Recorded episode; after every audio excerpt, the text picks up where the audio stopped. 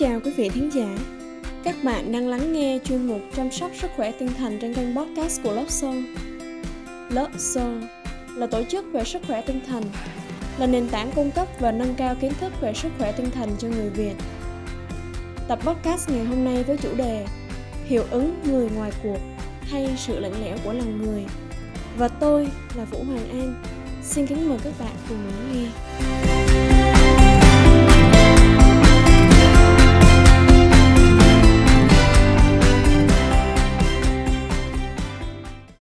Giá như tối hôm đó có người giúp đỡ thì có lẽ mọi chuyện đã khác. Đây có lẽ là dòng suy nghĩ của nhiều người khi biết được vụ việc nam sinh viên Việt Nam qua đời tại Nhật Bản vào tháng 8 vừa qua. Bên cạnh đó, nhiều người tỏ ra vô cùng bất bình khi biết rằng có người chứng kiến sự việc xảy ra nhưng đã quyết định quay video và cổ vũ cho tội ác thay vì kêu gọi sự hỗ trợ.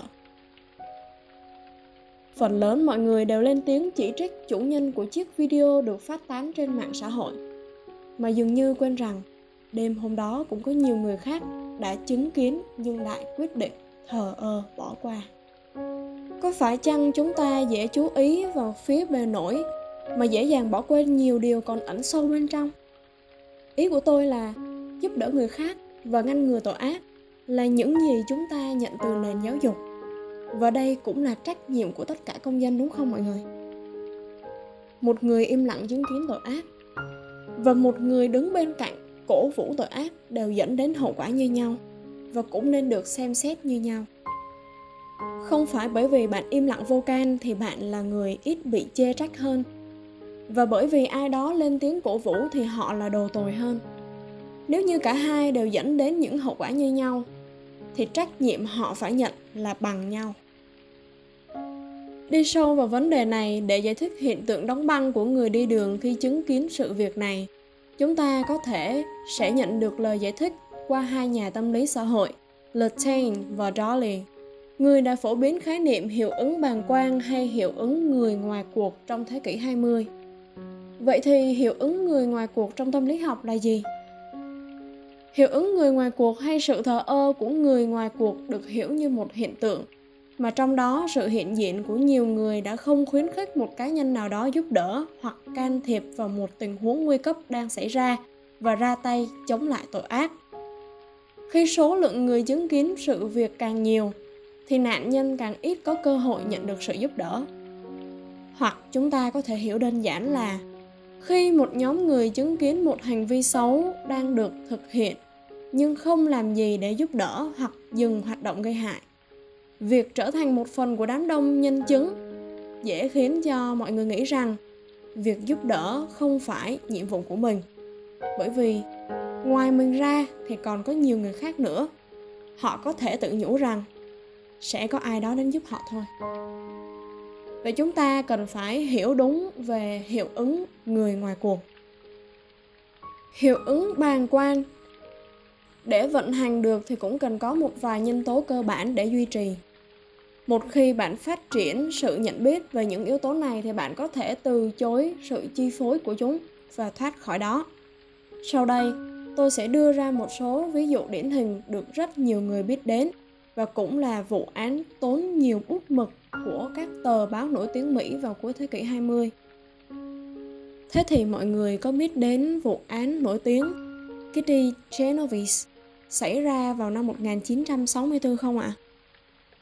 Sau sự kiện này thì khái niệm hiệu ứng người ngoài cuộc được phổ biến bởi hai nhà tâm lý học xã hội là B. Latain và John Daly. Vào thứ Sáu, ngày 13 tháng 3 năm 1964, một cô gái tên là Genovese, 28 tuổi, đi làm về muộn và khi đến gần lối vào căn hộ của mình, cô đã bị tấn công tình dục và bị giết bởi một người đàn ông tên là Winston Mosley.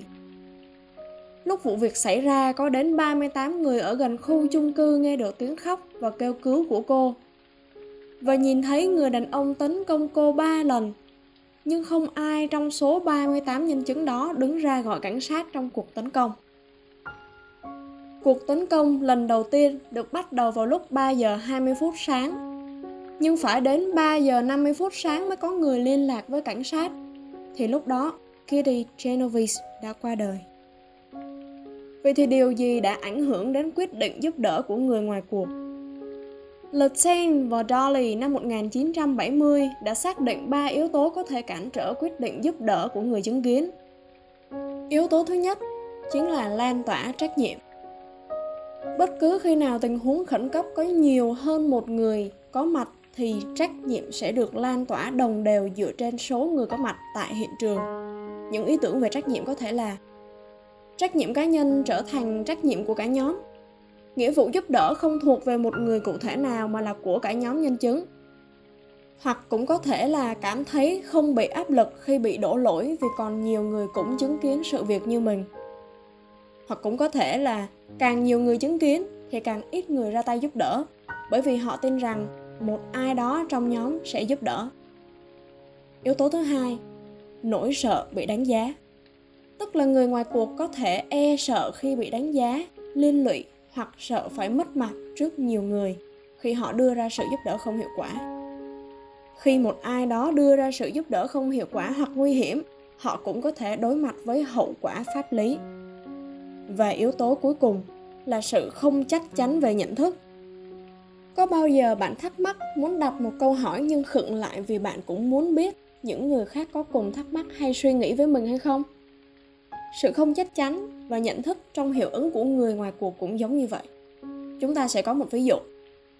Khi một người tên A nhìn thấy hai người đang sử dụng bạo lực và tấn công lẫn nhau, người A chỉ nhìn thấy được hình ảnh của một người bị hành hung mà không hề biết chắc chắn điều gì đã xảy ra giữa hai người họ với góc nhìn của chính mình người a biết rằng đây là một tình huống khẩn cấp cần được can thiệp nhưng người a lại không biết những người xung quanh họ đang cùng chứng kiến thì nhìn nhận sự việc này như thế nào, có giống với mình hay không.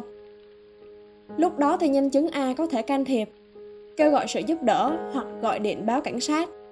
Nhưng để chắc chắn hơn và tránh sự hấp tấp thiếu hiểu biết, người a chọn cách tìm hiểu thêm về tình huống bằng cách nhìn xung quanh và xem xét phản ứng của nhiều người cùng chứng kiến khác tuy nhiên, rằng a không nhận ra những người chứng kiến khác cũng có thể đang làm điều tương tự giống như a khi a nhận thấy, nhiều người khác không giúp đỡ a tin rằng đám đông đã cho rằng đây không phải là một tình huống khẩn cấp và a cũng biết rõ rằng đã có một cuộc ẩu đả xảy ra và cũng tin rằng nhiều người chứng kiến khác không xem đó là trường hợp khẩn cấp. Nhân chứng A có thể, một, là tin rằng sự kiện không phải là một tình huống khẩn cấp. 2.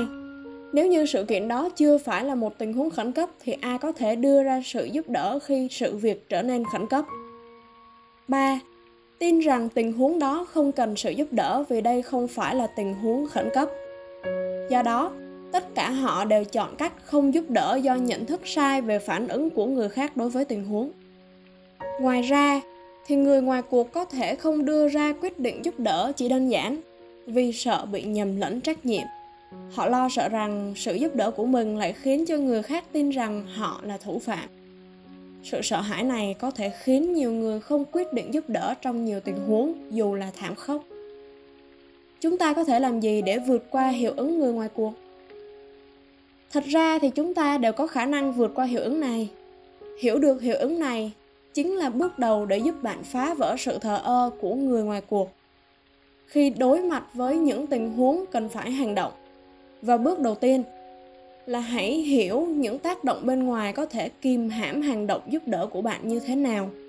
Và từng bước thực hiện những hành động có ý thức để vượt qua. Và cuối cùng, đây là thông điệp từ lớp soul gửi đến các bạn. Chúng ta cũng đừng nên quá hành học hay bực mình khi những người chứng kiến thờ ơ. Bởi lẽ điều đó không có nghĩa là họ hoàn toàn xấu nhưng chỉ đơn giản là họ không vượt qua được nỗi sợ và sự lo âu trong lòng. Họ không đủ can đảm để trở thành người đầu tiên lên tiếng, nên đã chọn cách an toàn nhất cho bản thân là im lặng. Điều chúng ta nên làm là phá vỡ sự im lặng và trở thành một người ngoài cuộc tích cực. Một người ngoài cuộc tích cực có hiệu quả, có thể khiến cho nhiều người chứng kiến khác cảm thấy điều gì đó và nhìn nhận bạn là người có trách nhiệm khi đó, bạn có thể đưa ra hướng dẫn cho họ để hỗ trợ bạn. Cố gắng hết sức để đảm bảo an toàn cho nạn nhân và đừng ngại tìm kiếm sự hỗ trợ khi bạn cần. Chúng ta chỉ sợ trở thành người xấu, không sợ hãi khi trở thành người tốt, đúng chứ? Sự thay đổi sẽ không đến nếu chúng ta mãi chờ đợi ở một người khác hoặc một thời điểm khác. Người duy nhất chúng ta nên trông đợi đó là chính mình chúng ta là những gì mà chúng ta đang tìm kiếm? Barack obama.